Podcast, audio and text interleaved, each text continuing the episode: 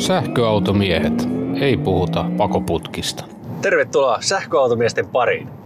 Tämä on meidän road trip retkemme päivä numero kaksi. Tässä on painettu kakkospäivää nyt 700 kilometriä silmään ja Mersu EQE laulattaa edelleen Karasjoelta. Just lähettiin laturista ja kohta ylitetään taas Isämaan raja Karikasniemelle. Joo, me aamulla starttailtiin joskus seiskan jälkeen ja sitten ajeltiin sieltä Suomen puolelta Norjaan. Riipaisimme Jäämeren rantaan paikkaan nimeltä Nordkap. Eli kävimme katsomassa Euroopan pohjoisinta kolkkaa. Sinnekin on nyt mesellä taivallettu ja se oli sillä hyvä, koska mä etsin Suomen halki siinä ekan päivän aikana ja se on, no mitä se nyt on Suomen halki ajaminen. Mutta tänäänhän meillä oli kanjonitietä ja mutkatietä ja tunnelitietä ja lisää mutkia matkassa. Ja hienoja vuoristo- ja merimaisemia. Erinomaisia ja saatiin vähän erilaisia havaintoja myös tästä sähköeemelistä, niin kuin minä ainakin tätä tykkään kutsua. Ja voitaisiin eka puhua tästä EQEstä ennen kuin mennään muihin aiheisiin. Meillä on muutama kuulijakysymys, niin käsitellään niitäkin tässä vielä. Joo. Ja, ja, ja sopiiko, että ennen kuin mennään itse näihin mutkatie- ja ajettavuusjuttuihin, niin tuossa ykköspäivän päätteeksi mä istuin takapenkillä 150 teit. kilsaa Herras kyydissä. Herraskyydissä. Ja siitä piti antaa sit kommentit. No kerropa nyt, millas, millaista oli istua tuolle EQen takapenkille? Tähän liittyy vahvasti siihen, että Dieseli Emelillä on vahva historia äh, taksikäytössä. Suorastaan klassikko taksi. Kyllä. Ja tietysti yksi kysymyksistä, mikä meille esitettiin on, että ajaako EQE sen asian ja takapenkin puolesta ajaa täysin. Eli pituusmittaa on hyvin. Mm, Mä 181 pitkänä niin mahun oikein hyvin itseni taakse. Antin 186 ajoasennon takana alkoi olla jo niukin nauki. Joo. Ja jos penkki on alimmassa asennossa kuskilla, niin kuin mä ainakin tykkään istua tässä, niin sitten ei mahu kenkulit sinne alle. Eli se pikkusen rajoittaa. Mutta jos penkki oli ylempänä, mahtuuko silloin? Mahtuu sitten. Ja Joo. Joo. jos ottaa kengät jalasta pois, niin sitten mahtuu kyllä oikein hyvin. Joo, taksissa monesti ihmiset ottaa kengät jalasta pois. No ei sitä tiedä, joku saattaa ottaakin, jos on vähän pitempi taksimatka, niitäkin on. Kyllä. No mitä sä koit sitten, kun sä istut takapenkille, niin päätilan? Ää, tässä yksilössä, missä on lasikatto, niin jos sen kattoverhoilun ottaa edestä pois, niin sitten oli päätilaa sellainen puolinyrkkiä pään ja katon välissä, jos istuu suorassa. Ja jos pikkusen kallistaa päätä tuossa reunapaikalla, niin sitten se pään, en sano, että ottaa kiinni, vaan nojaa aika mukavasti tuohon. Et se oli semmoinen, että siinähän voi väsyneempi takapenkkiläinen vaikka väsähtää, kun sen verran se pää lepää siinä tuota katto- tai nurkkaverhoilua vasten. Joo, mä, mä koin silloin, kun mä istuin tuolla takana, niin että se oli ärsyttävää. Mutta en ajatellut sitä aspektia siitä, että jos käy ramasemaan matkan varrella, että voi sitten nojailla siihen kattopalkkiin. En nyt kommentoi, että onko se niin kuin hyvä vai huono asia. EQEssä on, vaikka tämä on sähköautoksi alusta asti tehty, niin tuollainen hassu kardaanitunnelin tynkä, eli pieni koroke tuossa takana keskellä. Ja keskipenkki ei muuten ole sitten mikään miellyttävä paikka viettää aikaa. Että laitapenkillä mä kyllä istuin mielelläni sen 150 kilsaa, mutta en tuossa keskipenkillä Joo. kyllä kovin pitkään viihy. Mun nuorimmainen poika istui siinä, kun käytiin pyörittämässä Korkeasaaressa. Ja sisarukset istuivat hänen molemmilla puolillaan, niin kommentoi sitä, että ei ole hyvä tämä keskipaikka. Hän ei halua istua tässä paluumatkaa. Mutta istuu Joo. kuitenkin siinä. Se on aika kova. Ö, Eli takapenkkitilan puolesta käy taksikäyttöön ja sitten oikeastaan mun mielestä isoin kysymysmerkki siinä hommassa on tuo peräkontti. Joo, se täyttö tai luukku ei ole mikään valtaisen suuri. Kyllä sinne ihan ok mahtuu tavaraa, mutta ei se ole mikään semmoinen perinteisen Emeli Mersun peräkontti.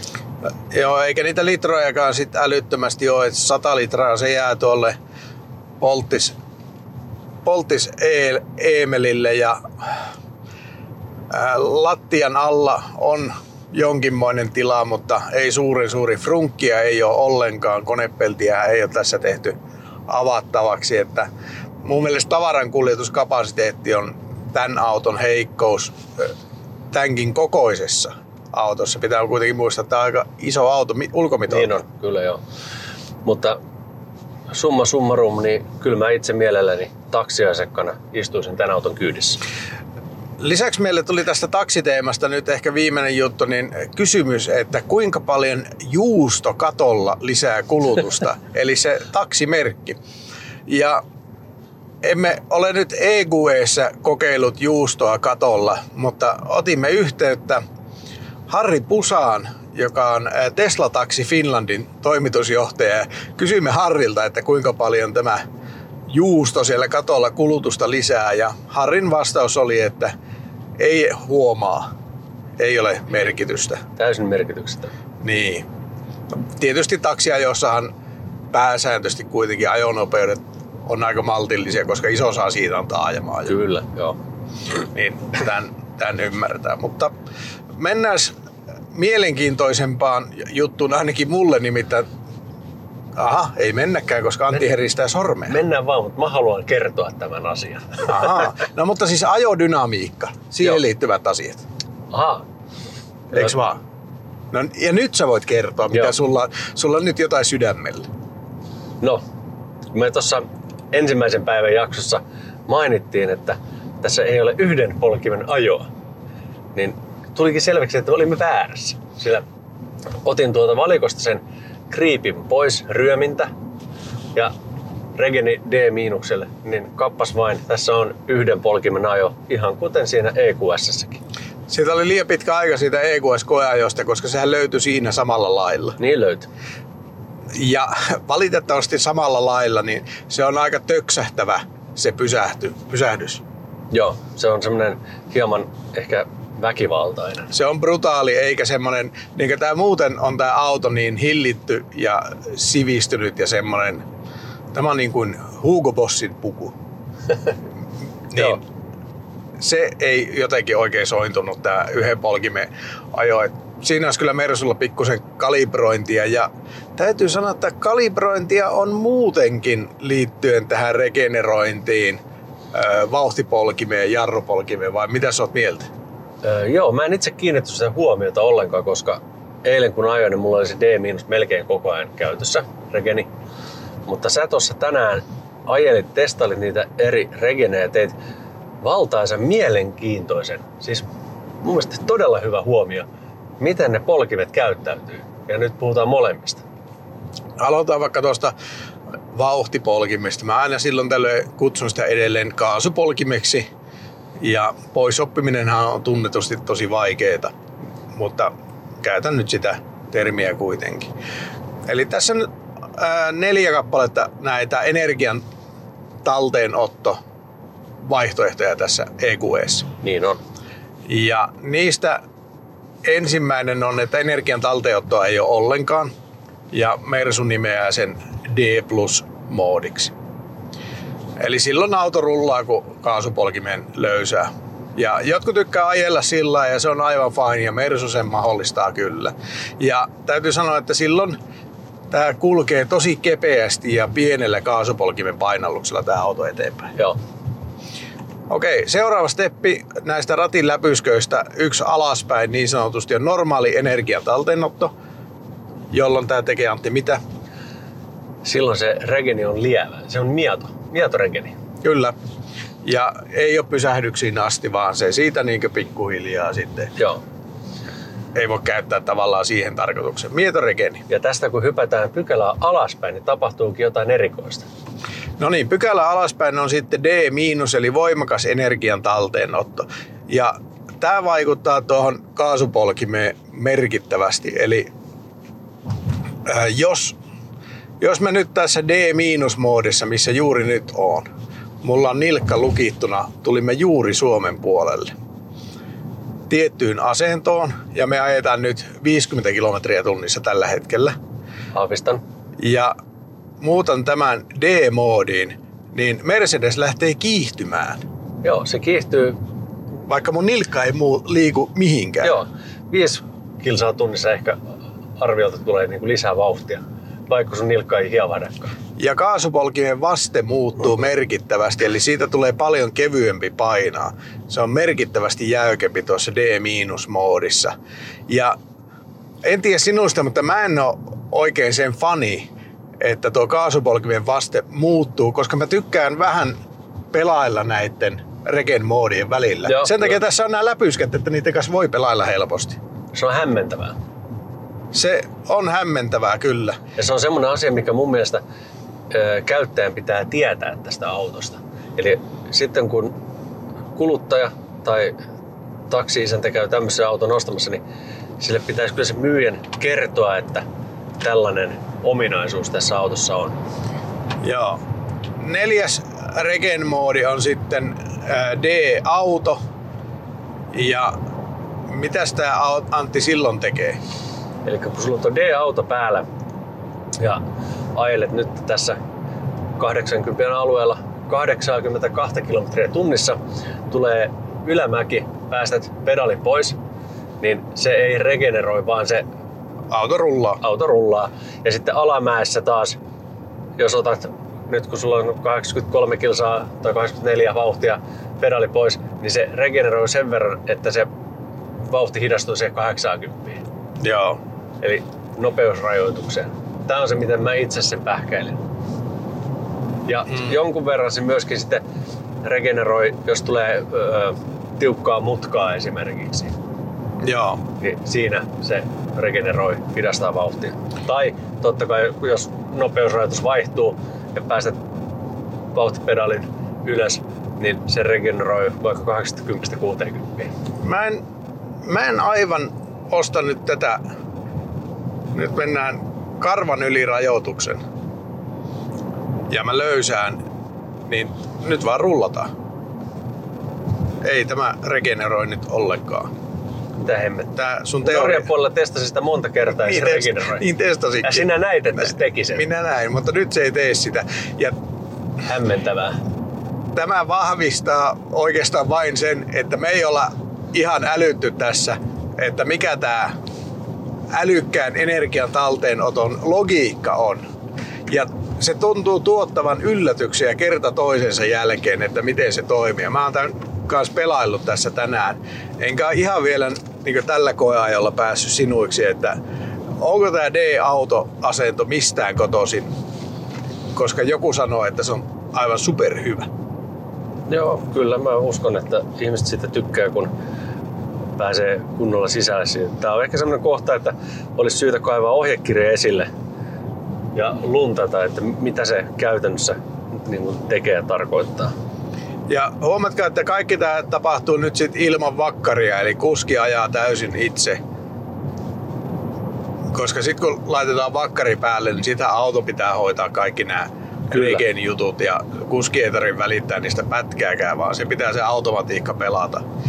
Mutta tuon kaasupolkimen lisäksi, niin nämä regenerointiasennot vaikuttaa merkittävästi myöskin jarrupolkimeen. Joo, ja siinä, siinä sitä teit muuten tosi mielenkiintoisen havainnon, että mitä se kaasupoliin käyttäytyy eri ajomoodeissa, minkälaiseksi se muuttuu. Siis jarrupolin. Niin, jarrupoliin, anteeksi. Eli jos nyt, nyt sulla on, pistä vaikka se, no D-miinus, D-. hyvä. Ja ajetaan reilua 80 ja sä painat sen jarrupoliin, niin mitä tapahtuu?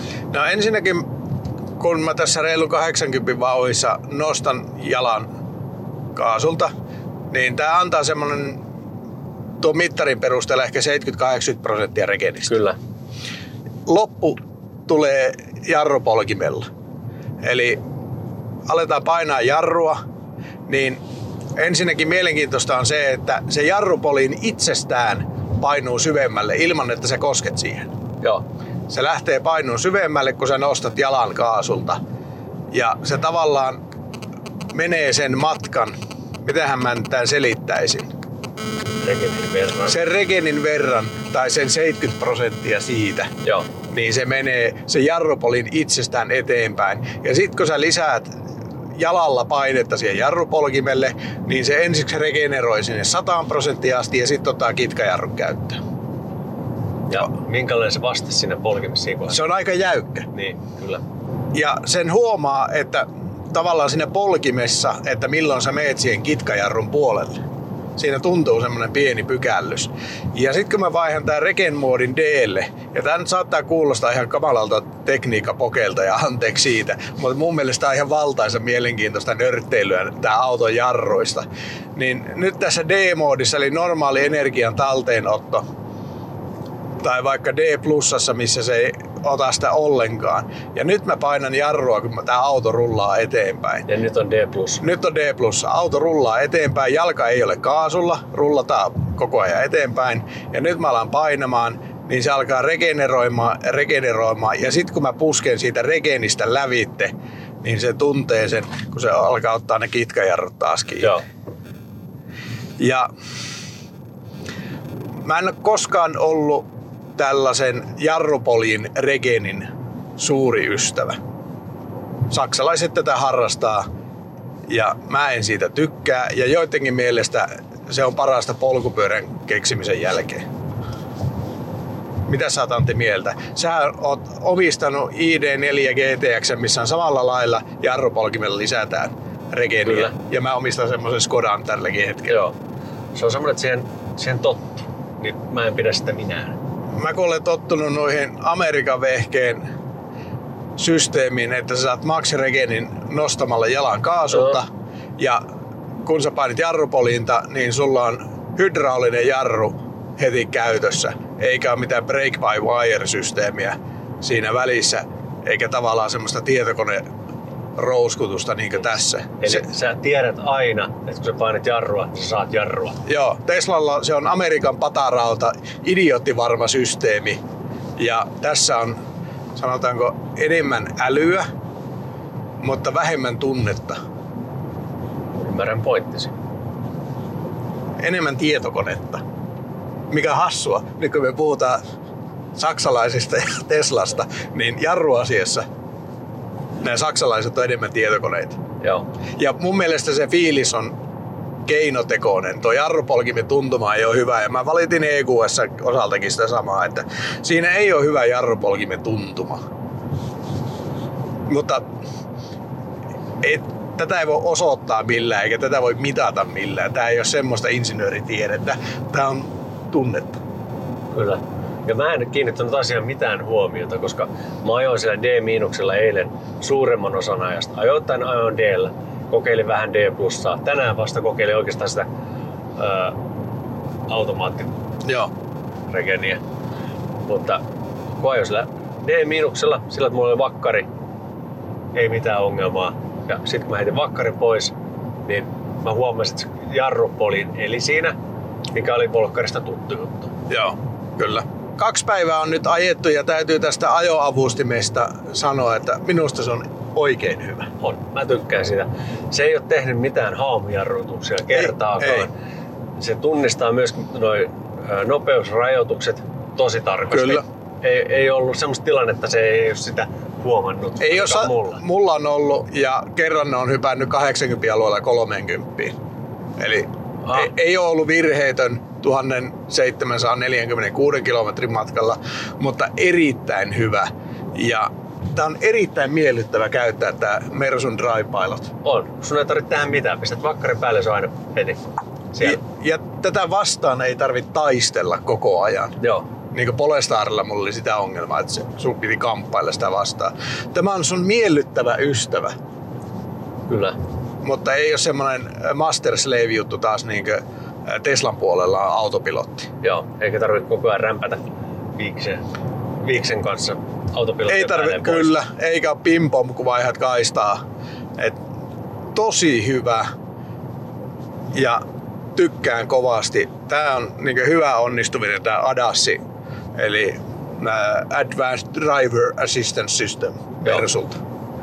Ja nyt olen kyllä ihan, ihan ihastunut noihin ratin hipasnäppäimiin, koska ne toimii niin hyvin. Lähinnä tuo alapuolella, siis tuo vakkari on se, mitä, mitä tulee käytettyä. Vähän sitä tuon volumea, noita yläpuolia nyt ei ole oikeastaan hirveästi tulisi käytettyä. Se on toiminut minusta ihan hyvin. On samaa mieltä, nämä hipasut toimii paremmin kuin Volkkarissa. Joo. Ratista puuttuu tuo biisin vaihtonappula, mikä on anteeksi antamatonta. Se on ärsyttävää, koska sun pitää mennä tuolla oikeanpuolimmaisella ristiohjaimella tota, näyttää ohjaamaan. Joo, se on vähän niin kuin yrittäisi jollakin vanhan liiton Nintendolla yrittää pelata jotakin, missä pitää liikuttaa sitä ristikkoa. Joo.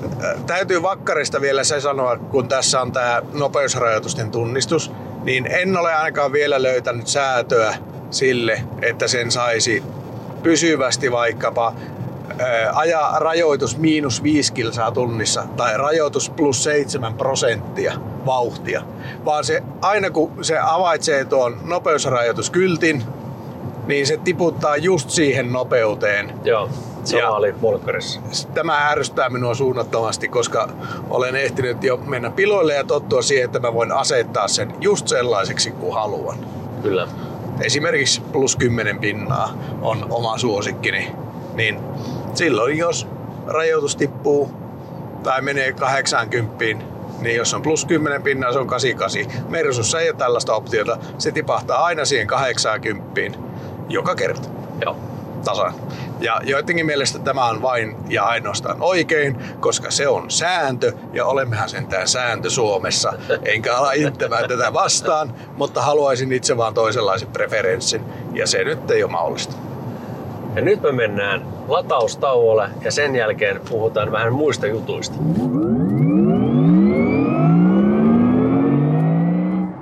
Suomen johtava sähköautojen tuontipalvelu Bil.fi hoitaa sinulle unelmiesi biilin nopeasti ja vaivattomasti Euroopasta. Meidän kautta järjestävät myös edullinen rahoitus, renkaat, latauslaitteet sekä otamme mielellämme entisen autosi vaihdossa. Kurvaa osoitteeseen www.bil.fi www.biil.fi ja aloitetaan myös sinun uuden biilisi etsintä. Kipaaseppa sivulle kivijärvet vakuuttaa.fi ja jätä meille yhteydenottopyyntö. Myös soitellaan sulle ja katsottaa yhdessä vakuutukset kohilleen. Auton lisäksi myös kaikelle sille muulle, mikä on elämänsä oikeasti tärkeää. Olipa se sitten koti, taikka puoliso, taikka lapsukainen tai vaikka kuuntelija itse.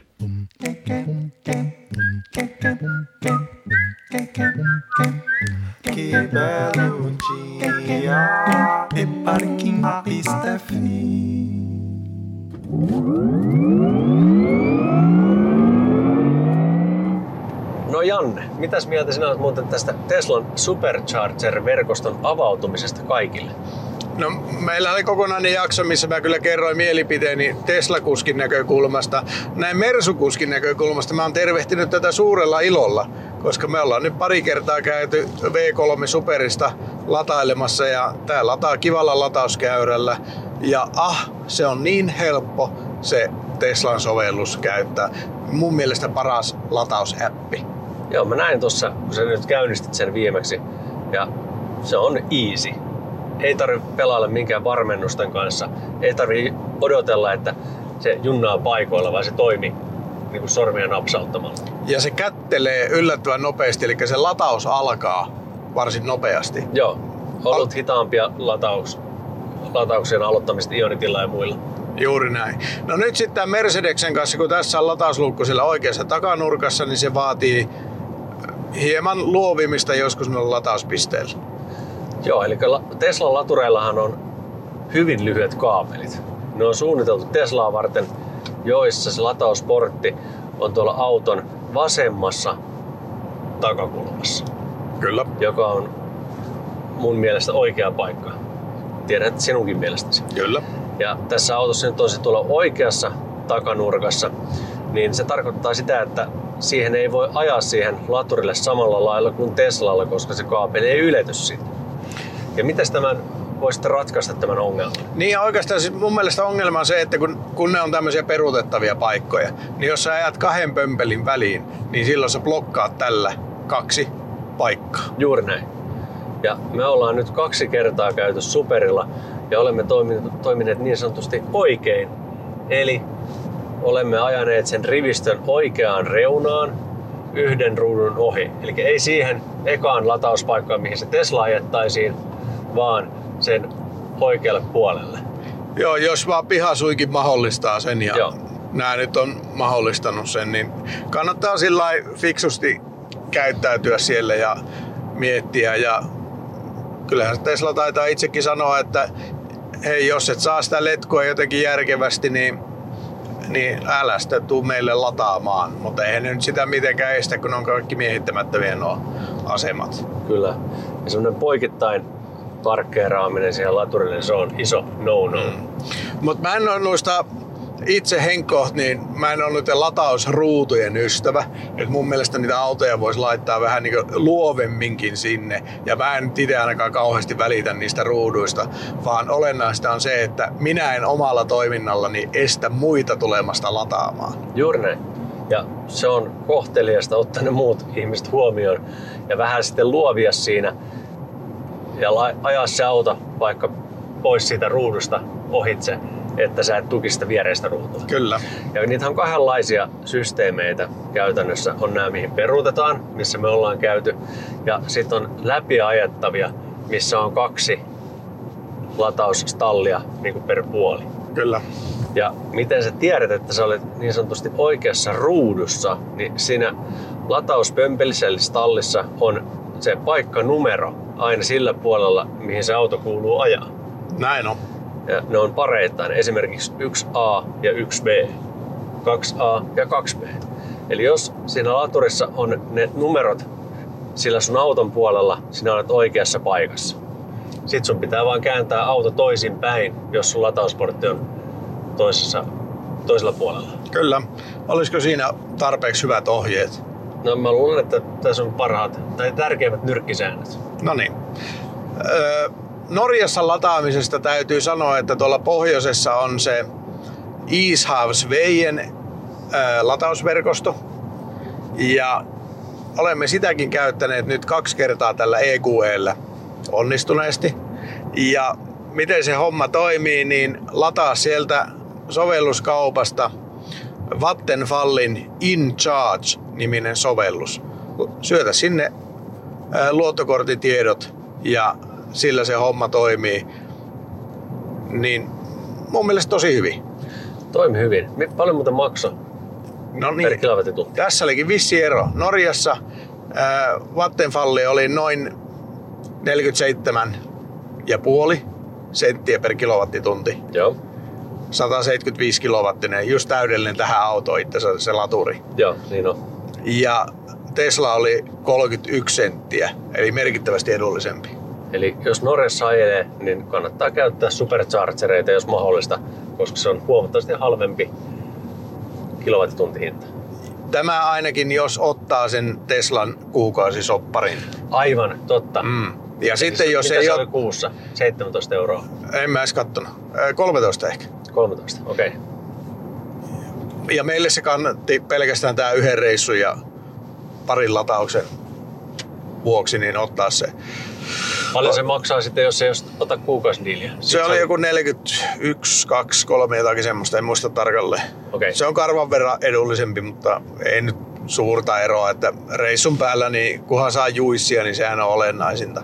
Mutta hyvin tuolla on noita HPCtä nykyään tuolla Pohjoisessa Norjassa. Oispa Su- Pohjoisessa Suomessakin yhtä paljon.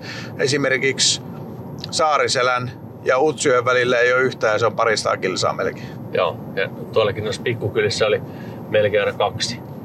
Siellä missä oli Tesla, niin tuntuu olevan se Jäämeren tie latausverkosto myöskin. Joo, ja siinä Ishavsveijenissä, niin siinä on yleensä siinä on semmoinen äh, tavallaan bussikatos, minkä alla ne laturit on. Että ne on vähän lumelta suojassa ja sateelta. Joo. Ja siinä on yksi HPC, yksi 50 ja yksi AC.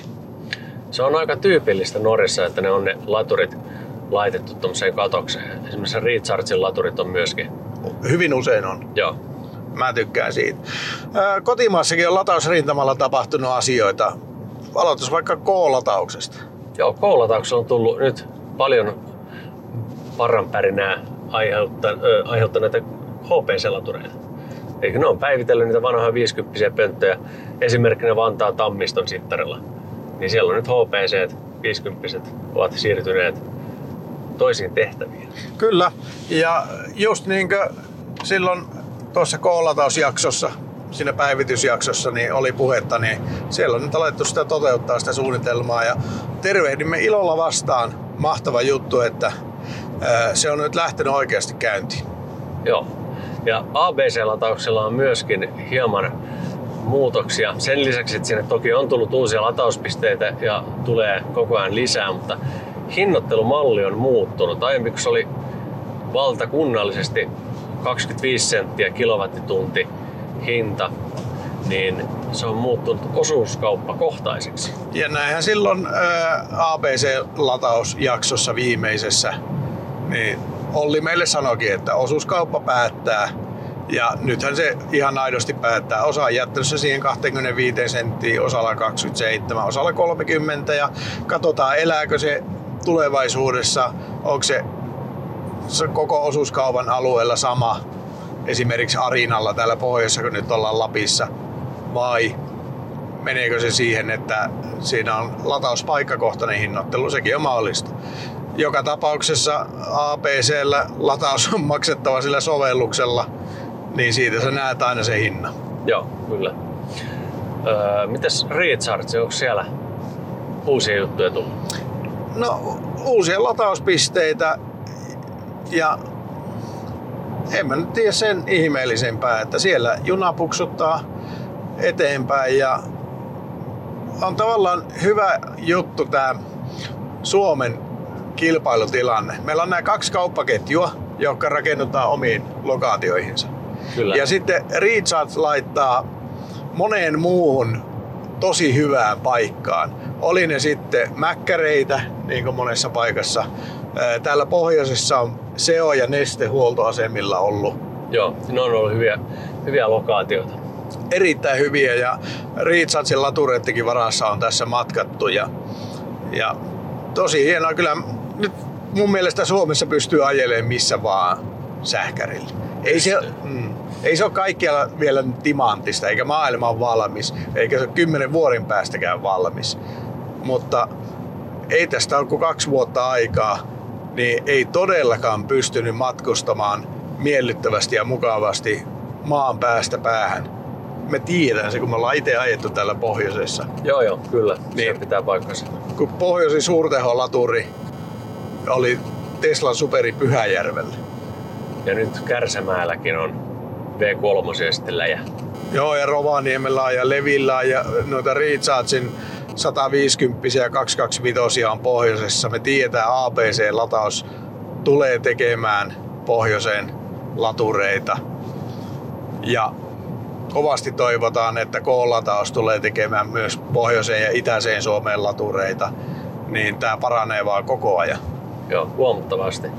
Ja toi Rechargein tolpat, kun on, on minuutti hinnoiteltuja, niin niihinkin on alkanut ilmestymään kilowattituntimittareita osaan. Joo, mutta mä toivon, että siellä säilyy joku aikakomponentti, koska mä oon nähnyt sen omin silmin, mitä se aiheuttaa se pelkkä kilowattitunti hinnoittelu. Se aiheuttaa pahimmillaan sitä, että se auto tökätään kiinni, kun siinä on 75 pinnaa ja ladataan sinne 100 prossaa asti, vaikkei sillä olisi välttämättä tarvettakaan. Ja sitten viedään se latauspaikka joltakin muulta, joka sitä oikeasti tosiaan tarvitsee, että pääsee perille niin mä toivon, että joku aikakomponenttisysteemi tavalla tai toisella niihin, niissä latureissa säilyy. Mutta se on tietysti heidän asiansa. Tämä on vaan kaino toive meikäläiseltä, että saataisiin sitä kiertoa sinne latureille ja kannustetaan ihmisiä lähtemään sieltä ennen kuin se lataus muuttuu kohtuuttoman hitaaksi. Joo, mun mielestä semmonen kolmen vartin kilowattitunti hinnoittelu ja sen jälkeen siihen päälle minuuttihinta on hyvä Mä malli. oon, mä oon edelleen sitä mieltä, että se on, se on erinomainen malli. Voi olla, että se aikakomponentti on heti alusta asti jonkun suuruinen. Sekin on Joo. mun mielestä ihan ok. Mentäisikö sitten latausasiasta vähän autouutuuksiin? Joo, aikoinaan sinulta ensimmäisen kerran tästä kuulin, olen nähnyt kuvia ja tänään tuli taas uudestaan puheeksi tämä Volkswagen ID Aero. Sedan malli näytti olevan aika sulava. Nimensä mukaisesti on aerodynamiikkaan laitettu erityistä huomiota Volkswagenilla. Normi meppialusta 77 akulla, mutta mun mielestä on hienoa. Sieltä tulee nyt se Passatin seuraaja tai sähköinen Passat tai miksi se haluaa Joo, sanoa. kyllä. Kuitenkin siihen autoluokkaan. Joo. Ja toivottavasti se tulee myös se farkku-versio. Toivon suuresti, koska se on se, mitä suomalaiset halajaa. Ää, niin ne ainakin kuvittelee, mutta sitten menee kuitenkin ostaa niitä SUVitä.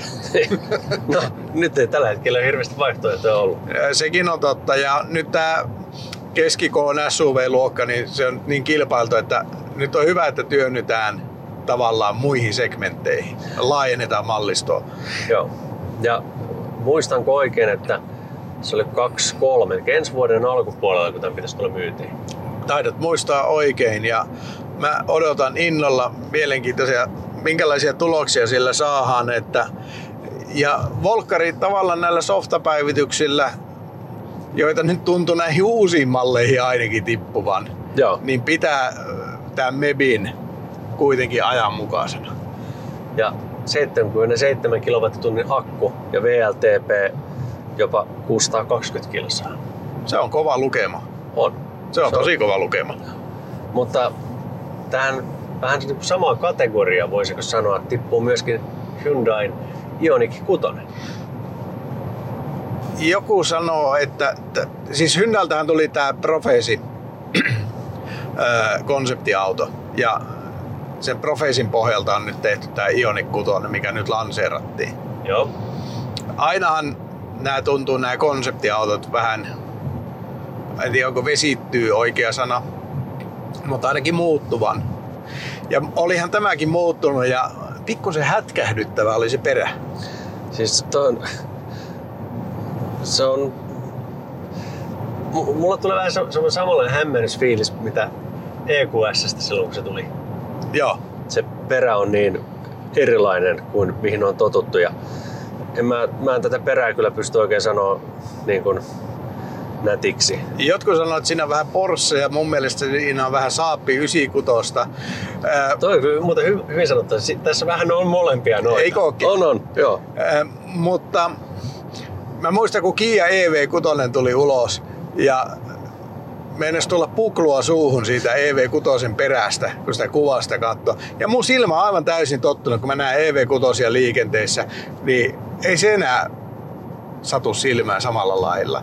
Joo. Ja mun silmä tottui tähän Hyundai Ioniq 6 paljon nopeammin, noin vuorokaudessa, ja mä aloin himoitsemaan tuommoista itselleni. Mä en vielä. Mutta toisaalta aika tekee kyllä tehtävänsä. Ei tää mikään susi ruma ole. Ei, mutta mietipä nyt, kun se poistaa nyt tuon äh, Ioniq 5 erään puutteen, eli se aerodynamiikan. Joo. Tai näin me ainakin oletetaan ja toivotaan. No aivan varmasti. Tää on Tämä muotoilu pitää näyttää juuri siltä, että tässä kyllä kulutus on kohdillaan. Mutta säilyttää sen Ioniq 5 vahvuuden, eli sen latauksen. Joo. Niin voi olla aika kova peli työntää pitempää matkaa. Ja tämän pitäisi kanssa tulla tuossa vuodenvaihteen hujakoella. Kyllä, akun esilämmityksellä, Niin kuin nyt myöskin Ioniq 5 uusi versio. Se Kyllä. tulee- Ja EV6 uusi versio. Kyllä. Eli mallivuosi 2023. Jos nyt menee tilaamaan sellaisen, niin sitten sen saa. Ja tähän syssyyn on myös hyvä todeta, että Hyundai ja Kia nosteli vähän hintojaan ja Kia todella reippaasti. Nimittäin EV6 hinnat nousi 5 tonnia. Eli Karvallakin maksaa nyt semmoinen karkeasti 54-55. Joo, siihen väliin. Joo. Ei puhettakaan mistä hankintatoista enää. Mutta se oli ihan odotettavissa. No oli joo. Äh, Hyundailla taisi olla vähän maltillisempia. Ne oli noin tonnin korotuksia. Oliko ne vaan niin vähän? Joo. Ja tää oli mielenkiintoista, että miten saman konsernin sisällä on tämänkin verran eroa. Mutta hei, autot myy kuin leipää, niin tavallaan Tää olisi pitänyt meidän nähdä, mutta me ei kyllä Antti tässä onnistuttu. Ei ollenkaan ja tietysti kukaan nyt ei uskaltanut edes kuvitella tuota Ukrainan tilannetta tulevaksi. Mutta totta kai tuo komponenttipula ja materiaalihintojen nousu niin vaikuttaa. Mutta mulla ei tu- tullut vuosi sitten mieleenkään, että tulisi tämmöinen tilanne, että uusien autojen hinnat nousee yhtäkkiä 5 tonnia. Olis...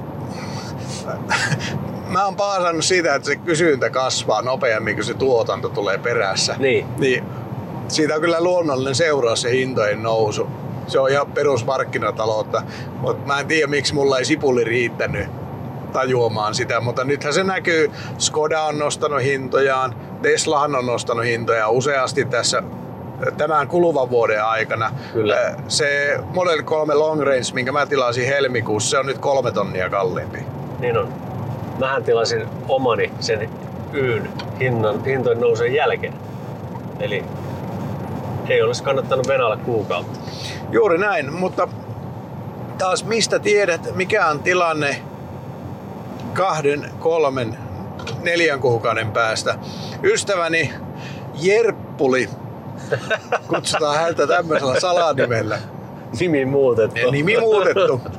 Jerppulilla on nyt ollut auto mielessään ja tästä suositusta SUV-kokoelmasta, mitä markkinoilla on.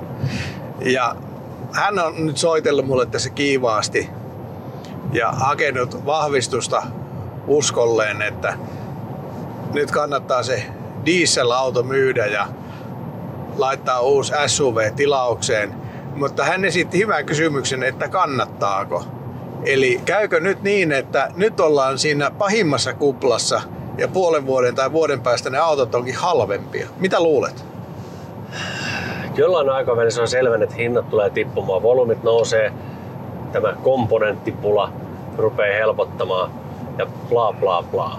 Mutta se, että tapahtuuko se ihan heti, niin mä en usko, että, että se ihan heti tapahtuu. Kyllä se, kyllä se ottaa vuoden pari varmaan ennen kuin se rupeaa tilanne enemmän rauhoittumaan.